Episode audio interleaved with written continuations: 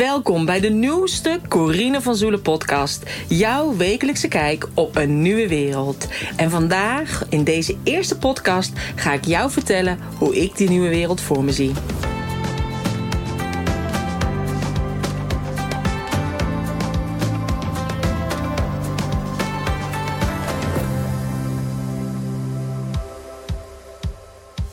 Superleuk dat je luistert naar deze allereerste Corine van Zule podcast. Zoals je in de podcast hiervoor hebt gehoord, ik ga stoppen met de Yoga Business Coach podcast. En dat ik verder ga met de Corine van Zule podcast. En dat is dus aflevering 188. En ik had het met uh, Sander erover. Hij uh, regelt altijd mijn podcast. En ik zei, misschien moet ik dan bij podcast nummer 200 starten met mijn nieuwe podcast. En hij zei: Ja, waarom zou je wachten? Als je nu al weet um, ja, dat je hem wil gaan veranderen, waarom dan niet al nu? Dus vandaag, podcast 188, is de allernieuwste uh, podcast van de Corine van Zullen podcast. Um, ja, ik ga jullie meer vertellen over de nieuwe wereld. Nou, de mensen die mij al langer hebben gevolgd op social media... weten dat ik me daar al heel veel dingetjes over heb gedeeld.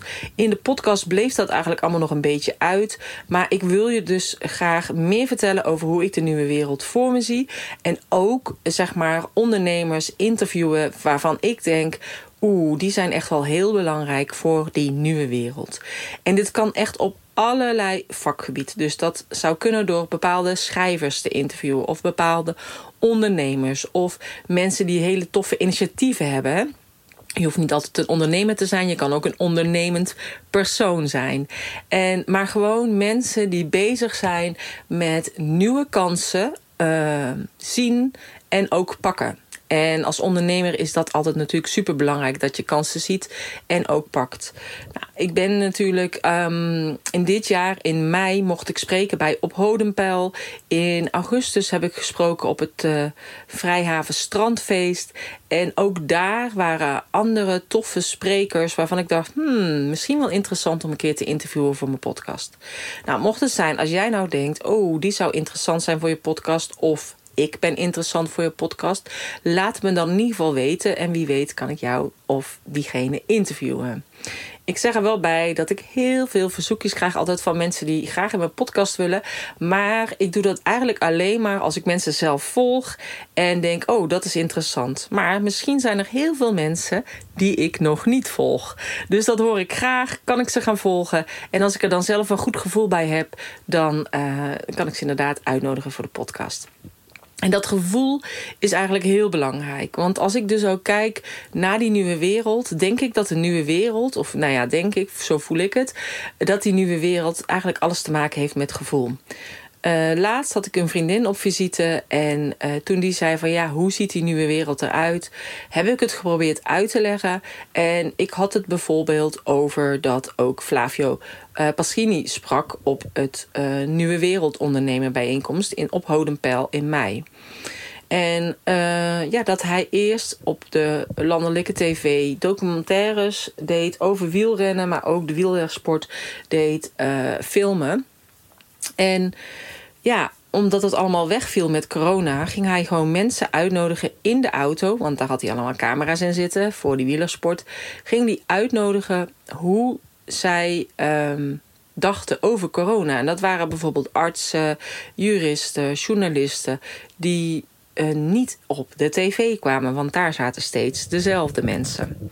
Dus hij vond het leuk om die allemaal te interviewen. En doordat hij ze interviewde, kreeg hij een hele andere kant van het verhaal te horen. En uiteindelijk werd zijn auto een kleine studio en daarna werd het een grotere studio. Um, ja, hij belicht dus iets anders dan de media die wij kennen van tv. Ik vertelde tenslotte tegen haar, of uh, vervolgens tegen haar, van nou ja, de, alle media, de kranten, uh, die zijn eigenlijk in handen van een grote media. Uh, ja, van het mediahuis in België. En worden eigenlijk allemaal gesponsord door de Bill en Melinda Gates Foundation. En waarop zij zei: Ja, maar wie zegt dan dat die Flavio het bij eind heeft? Ik zei: Nou ja, weet je, kijk, het alles is een suggestie, is een soort van hypnose. En wat wil je inderdaad aan de ander um, overdragen wat hij gaat zien of gaat geloven? ik ehm, geloof eigenlijk beide niet. Ik kijk het ene nieuws uh, op tv. Ik kijk wat, uh, wat er bij Blackbox komt. En ik vind Blackbox echt super interessant. Um, en dan voel ik wat voor mij klopt. En ik denk dat dat dus alles te maken heeft met die nieuwe wereld. Dat we gaan voelen en minder vanuit ons hoofd gaan uh, beredeneren. Ik verdiep me natuurlijk al langer in uh, human design. Dus ook daar heb ik nog lezingen en workshops op, over gegeven afgelopen jaar. En ik uh, heb daar ook een programma over, de Afstem Challenge. Uh, ik geef ook readingen voor mensen. En in die readingen maakt het dus niet uit wat voor type je bent. Of je dan dus een uh, projector bent of een, generator of een manifesting generator. Je hebt je beslissingsmomenten. Uh, zijn eigenlijk allemaal, of de, de reden waardoor jij beslissingen maakt, komen eigenlijk allemaal vanuit je, uh, in je lichaam. En dus niet vanuit je hoofd. En um, je en ik heb natuurlijk eerder ook in een podcast gehad over human design. Maar stel je emoties zijn ingekleurd, dan ga je eerst door een emotionele golf. En dan maak je bijvoorbeeld de beslissing vanuit je buikgevoel, vanuit je sacraal. Maar als de emoties niet zijn ingekleurd eh, en alleen het sacraal is ingekleurd, dan maak je sowieso de beslissing vanuit je sacraal, vanuit je buikgevoel. Zijn die allebei dus niet ingekleurd, geen emoties, geen sacraal, dan beslist de mild wat jij uh, moet doen. Je intuïtie. Is dat niet ingekleurd, dan ga je dus weer verder. Dan gaat het hart, maakt de beslissing. En, uh, en als dat ook niet ingekleurd is, dan heb je gewoon dat je de informatie bijvoorbeeld gaat halen van buitenaf. Dus uh, dat kan door. Um, te vragen aan je vrienden of aan collega's van wat, wat denk jij erover? Uh, en dan ga, je die, dan ga je uiteindelijk je beslissing maken. Of je gaat bijvoorbeeld de beslissing maken aan de hand van een tarotkaartje of een pendel. Dus dat kan ook. Maar nooit maak je eigenlijk beslissing vanuit je hoofd. En mensen die bijvoorbeeld wel het hoofd hebben ingekleurd. Uh, en bijvoorbeeld voor de rest niks. Dan hebben ze dus een non qua beslissingsmoment. Dus dan moet het dus van buitenaf komen. Vaak komt dan dus ook de informatie van buitenaf en gaan ze dat allemaal tot zich nemen en maken ze dus uiteindelijk de beslissing vanuit hun hoofd. Maar dat is dus wel eigenlijk van buitenaf, omdat ze dan alles naast elkaar gaan leggen. En uh, eigenlijk dus bij de meeste mensen werkt het vanuit of je buikgevoel, of je intuïtie, of vanuit je hart.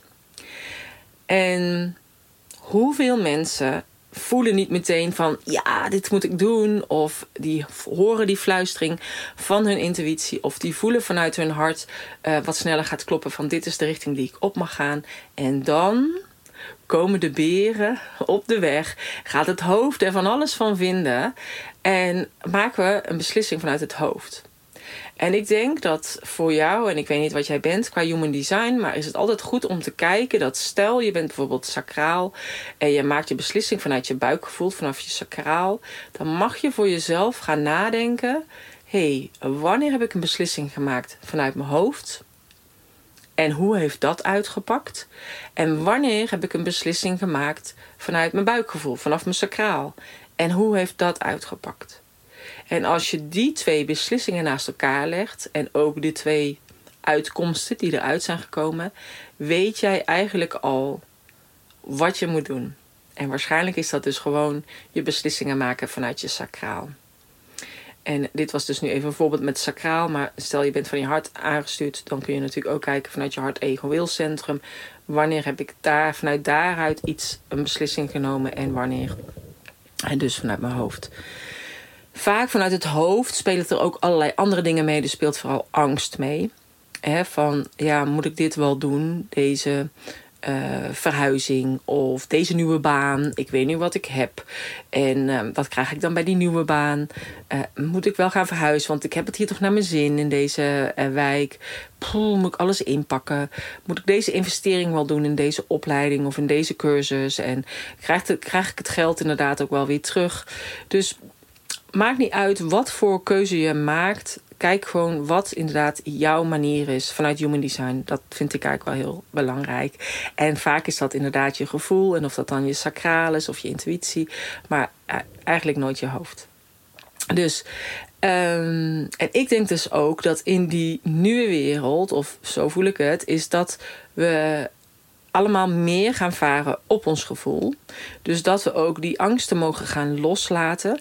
Want die angsten, dat zijn vaak angsten die je natuurlijk van jezelf hebt meegenomen van, nou, als kind zijn of uit vorige levens. Of angsten van je ouders. Hè. Als je moeder bang is voor uh, onweer, dan ben je dat ook. Bijvoorbeeld, dat heb je gewoon overgenomen. En ik denk, het zit in ons onderbewustzijn. En vandaar dat ik het ook heel fijn vind om, als ik werk met andere ondernemers, om juist ook te kijken van wat wil dat onderbewustzijn. Want die weet precies welke kant je op wil. En ik vind het dan ook heel mooi om daar bijvoorbeeld dan de tool voor te gebruiken van Blauwprint met de zandbak en met symbooltjes. Van waar zet je dit symbooltje neer? Waar staat het voor? Of was het een dier? Of um, is het een poppetje en welke kant kijkt hij op? Waar kijkt hij naar? De kijkrichting. En om op die manier eigenlijk jouw onderbewustzijn zichtbaar te maken in de bak en te laten zien waar je voor staat. En dan komen eigenlijk altijd de mooiste inzichten naar boven. Nou, en ik denk dus ook vanuit die nieuwe wereld dat eigenlijk het oude. Hè, en als je gaat kijken vanuit de spirituele, dan heb je de 3D, de 4D, de 5D. De 3D is dat eigenlijk heen waar alles te maken heeft met de angst en ook in de lagere energie. En worden we ook in de lagere energie gehouden door alle crisissen die gecreëerd worden. Hè, want uh, je wil een bepaald plan doorvoeren. Nou, daar gaat natuurlijk niemand mee akkoord. Dus wat je gaat doen, je creëert een crisis, zodat uiteindelijk iedereen zit te wachten en te smeken op de oplossing. Nou, als je dat patroon herkent en uh, weet dat dat patroon er is, zie je eigenlijk dat overal terug in alle crisissen die gecreëerd worden. En of dat nou een klimaathoaxcrisis uh, is, of dat dat dus nu een crisis is over een oorlog of over een virus. Um, uiteindelijk komen zij met de oplossing en. Uh, en dat is wat ze graag willen. En dat is eigenlijk de 3D. En mensen hebben dus uh, pijnstukken, kindstukken waar ze allemaal nog mee bezig zijn. Maar ook vanuit hun uh, uh, lijn, ouderlijke lijn voor hun. Um, vanuit de zandbak bijvoorbeeld heb je systeemopstellingen. Maar dat heb je bijvoorbeeld ook in de paardencoaching. En dat heb je ook op andere coaches die dat doen. En um, ja, wat Ira eigenlijk altijd zo mooi zegt. En Ira die heeft een eigen B&B in uh, Bosnië. Ze had een spiritueel café in Den Haag. En uh, zij heeft daar dat helemaal een stukje land gekocht in Bosnië. En daar staan uh, haar huisje en haar bed and breakfast. En zij heeft ook zeg maar in die vierde dimensie is waar we een beetje nu tussen zitten, tussen de ene dimensie en de andere dimensie, gaat eigenlijk iedereen maar aan de slag. Hè? Dus of je dan dus nu een regressiesessie gaat doen, of je gaat yoga doen, of je gaat mediteren, of je gaat systeemopstellingen doen. Um, je gaat eigenlijk oude pijnstukken um, oppakken. En uh, daarmee aan de slag. En als je dat opruimt voor jezelf, doe je dat eigenlijk voor de zeven generaties die voor jou geweest zijn, maar ook voor de zeven generaties na jou. En wij zijn op dit moment met heel veel mensen, en noem het eh, hoogsensitieve mensen, daar, komt ook nog een podcast over. Um, of noem het gewoon de lichtwerkers, of de, inderdaad de gevoelige mensen. Maar de mensen die het zien, die er bezig zijn, die bijvoorbeeld al eerder een bepaalde burn-out hebben gehad of een eigen persoonlijke crisis, die nu zien wat er eigenlijk speelt in de wereld en de anderen helpen met dit geheel. Want die zaten ook in het onderwijs of um, bij de rechtbank of op kantoor. En hebben eigenlijk allemaal hun zekerheden aan de kant gezet om hun hart te volgen. Of om hun buikgevoel te volgen. Of omdat ze de intuïtie hebben gevolgd. En op een of andere manier zijn ze allemaal uit het systeem gestapt. En ja, ik denk ook dat door heel veel ondernemers die stonden eigenlijk al heel snel op dat Malieveld hè, in 2020. Omdat hun het eerst geraakt werden daarheen. En wat je nu ziet is dat er dus meerdere mensen gaan demonstreren. Zijn het niet alleen maar meer de ondernemers, maar is het ook in één keer de plaatselijke bakker? Of is het ook in één keer, uh, uh, zijn het de boeren natuurlijk al een tijdje, maar ook gewoon mensen die in één keer hun rekening niet meer kunnen betalen. Dus um, ja, het treft iedereen nu. Iedereen begint het nu te voelen eigenlijk van wat er speelt. En ja, het belangrijkste is dus dat je als je in die vierde dimensie zit, dat je dus gaat werken aan jezelf. En daarom is het zo fijn dat we met zoveel yogadocenten en coaches zijn. Om ook de mensen die daar nu tegenaan lopen verder te helpen. Zodat ze richting die vijfde dimensie kunnen gaan, richting die nieuwe wereld. En dat je dus eigenlijk je oude mm, ja, je rugzak met alles wat je daarin hebt zitten mag loslaten. Hè? Dus ook wat je ouders van jou verwachten. En ook mag loslaten van wat jij verwacht van je ouders. Want je kunt van je ouders wel dingen verwachten, maar het is vanuit hun bewustzijn gekeken, kunnen ze bepaalde dingen gewoon niet, omdat het ze niet geleerd is, omdat ze in een andere tijd zijn opgegroeid. En door dat te zien, kun je dat eigenlijk ook meer loslaten, bijvoorbeeld zonder wrok of boosheid van ja, je hebt me destijds niet gezien of ik mocht dat en dat niet. Um, zij deden het ook met hun beste bedoeling, dat, daar geloof ik echt in. En als ik bijvoorbeeld nu kijk naar, uh, naar mijn zoon, ben ik echt mega trots op hem. We hebben natuurlijk allemaal persoonlijk een, een best pittig jaar gehad. Uh, het afgelopen jaar. We zijn nu dus een, een jaar verder. En uh, we hebben allemaal weer een nieuwe plek in ons gezin moeten vinden. Want de energie is natuurlijk anders. Eerst ben je met z'n vieren, nu ben je met z'n drieën. Um, en hij heeft besloten om te stoppen met school. En de omgeving vindt dat dan raar, want nu heb je geen diploma. En had je dan niet een niveau lager kunnen doen, had je in ieder geval nog een diploma gehad. En ja, ik zeg eigenlijk al tegen mijn zoon van kinds af aan: Ik weet zeker dat jij later iets gaat doen een soort van beroep of zo wat gewoon nog niet bestaat. Omdat hij is zo creatief en uh, hij ziet altijd bepaalde oplossingen die een ander niet ziet. Hij is ook dyslectisch, hij is beelddenker en hij kan heel goed rekenen, doordat hij vroeger deed darten, dus hij kan heel goed hoofdrekenen.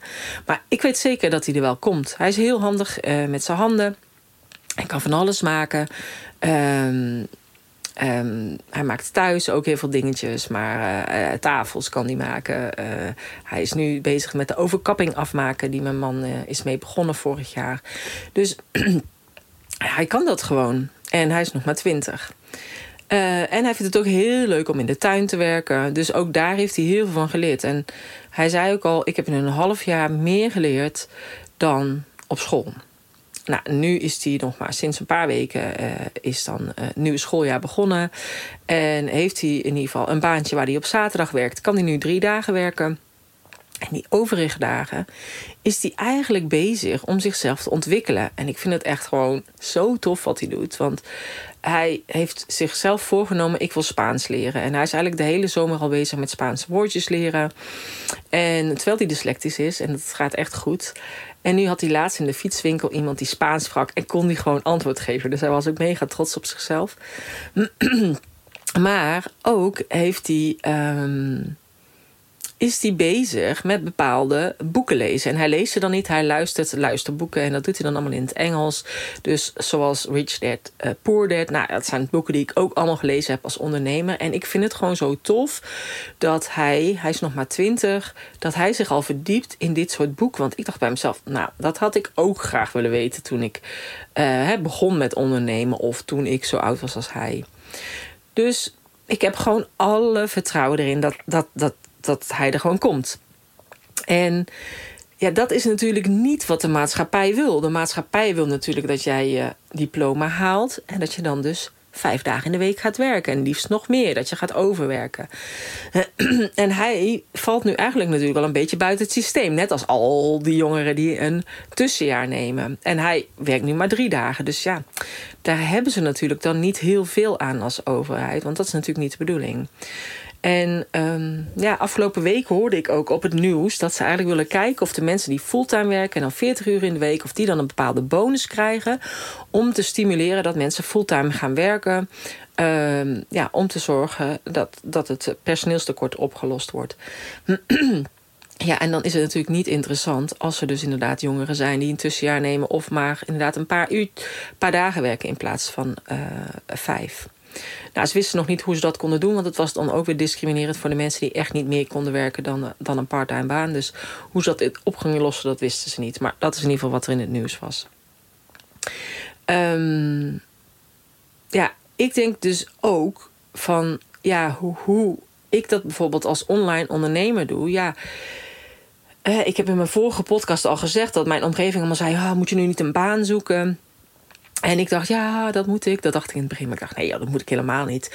Want ik kan gewoon als online ondernemer, ja, ik heb gewoon online programma's, ik heb gewoon passief inkomen. Um, ik ben aanwezig om inderdaad mijn klanten en mijn deelnemers te helpen. Maar ik hoef niet zoveel uur te werken om een bepaald inkomen te genereren. En dat heb je natuurlijk wel als je een baan hebt. En eigenlijk heeft mijn bedrijf mij gewoon geholpen in deze periode. Sowieso dus vorig jaar, wat ik al aangaf, in een periode dat mijn man in het ziekenhuis lag. Maar ook afgelopen zomer heb ik gewoon besloten van oké, ik ga twee maanden in mijn boshuisje zitten op de Veluwe. En ook in de maand september heb ik eigenlijk besloten van ja, ik ga eigenlijk nog steeds een maand rustig aandoen, want ik weet niet hoe ik me ga voelen. Dus mocht het zijn dat ik spontaan denk, oh leuk, ik spreek af, dan kan het, maar ik ga niet van tevoren dingen vastleggen. En uh, mijn coachcalls met de klanten en zo, die gingen allemaal wel gewoon door. En ik had ook nog live dagen op kantoor. Maar niet dat ik andere dingen in mijn agenda had staan. En ja, en als ik eigenlijk zo'n beetje terugblik, ja, is dat het afgelopen jaar eigenlijk al een beetje zo geweest. Maar nu, ja, nog meer. Weet je wel, twee weken zomervakantie, een weekje september. Maar ja, heb ik ook afgelopen december en januari rustig aan gedaan. Want dat doe ik eigenlijk altijd in de winter. En dat kan dus eigenlijk wel doordat ik mijn bedrijf op deze manier heb ingericht. En als ik nog een yogastudio had gehad, ja, was me dat niet gelukt. Als ik één op één coaching zou doen bij mij op kantoor, was me dat ook niet gelukt. Dus mijn bedrijf heeft me eigenlijk geholpen om meer die ruimte en die tijd te nemen.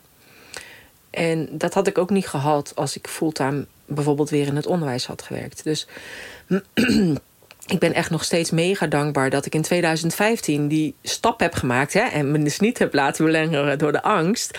Maar wel het vertrouwen in mezelf. Hè, want je kunt wel het vertrouwen hebben in je coach waar je instapt. Maar je moet voornamelijk het vertrouwen hebben in jezelf. Dat ik dat ook zou kunnen.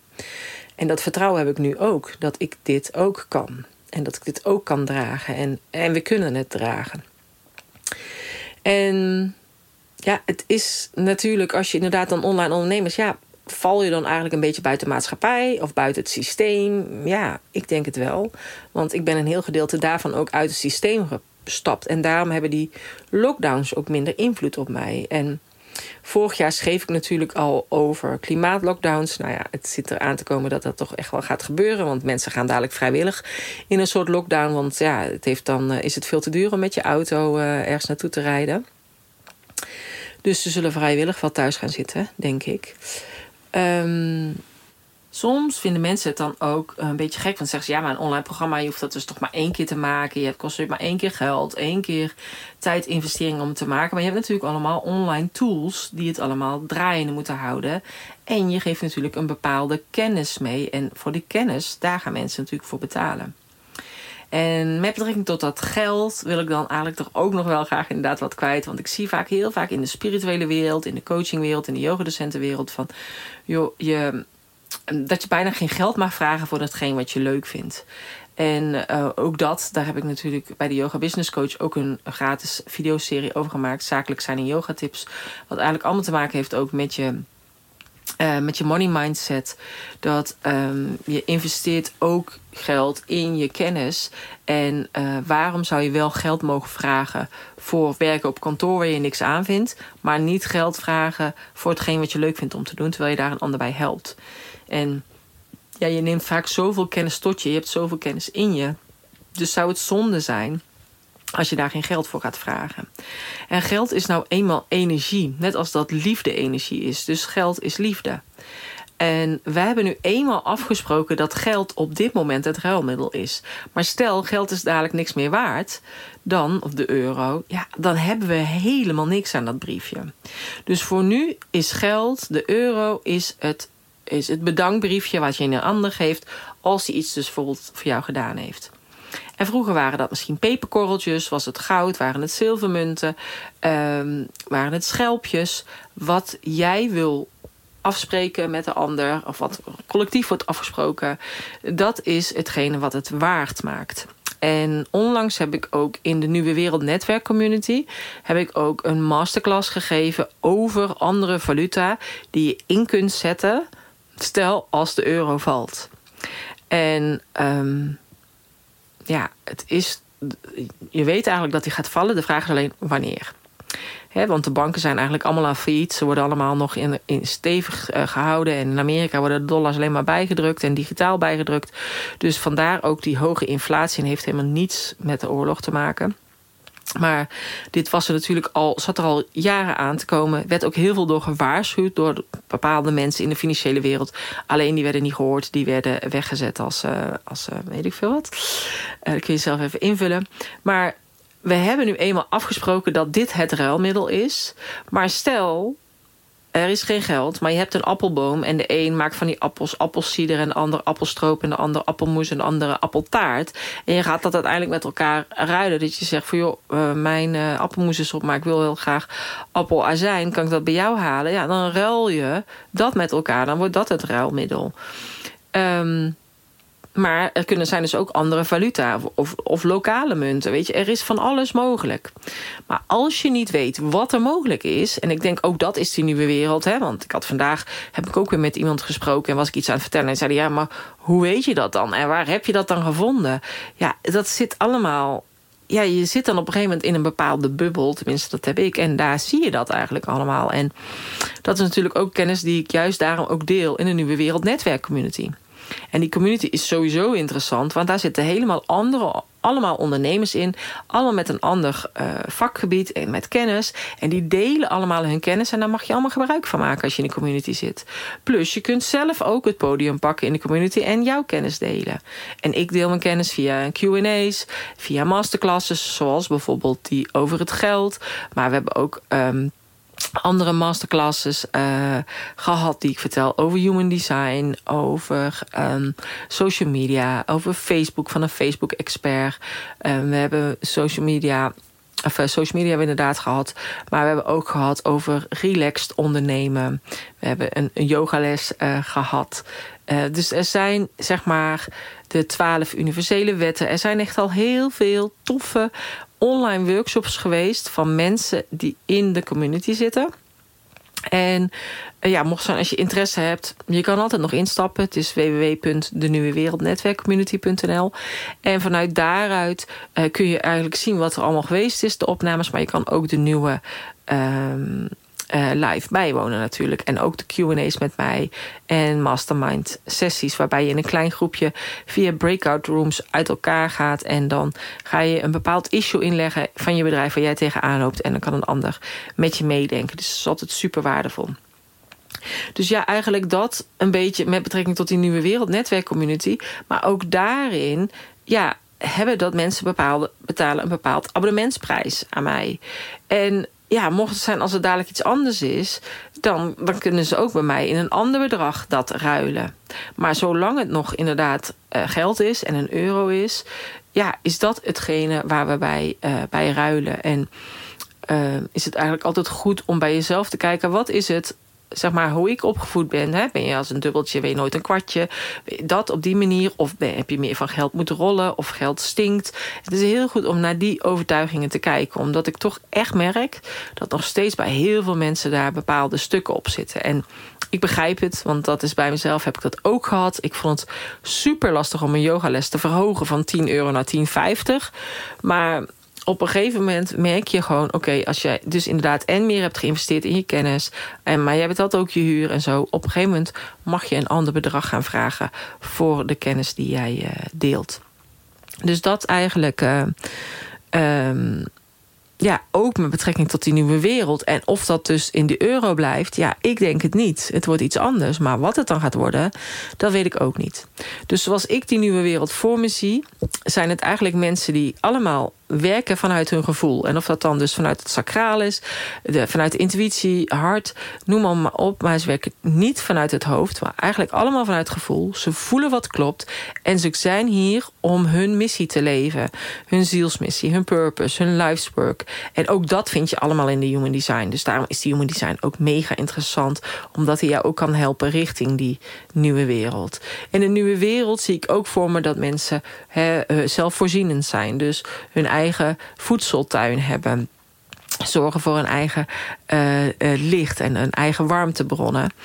Uh, maar ook dat er dus een andere manier is van ondernemen. Dat er ook veel meer passief inkomen mag zijn. Zodat je ook meer tijd hebt om te besteden aan je gezin... en aan de dingen die jij leuk vindt.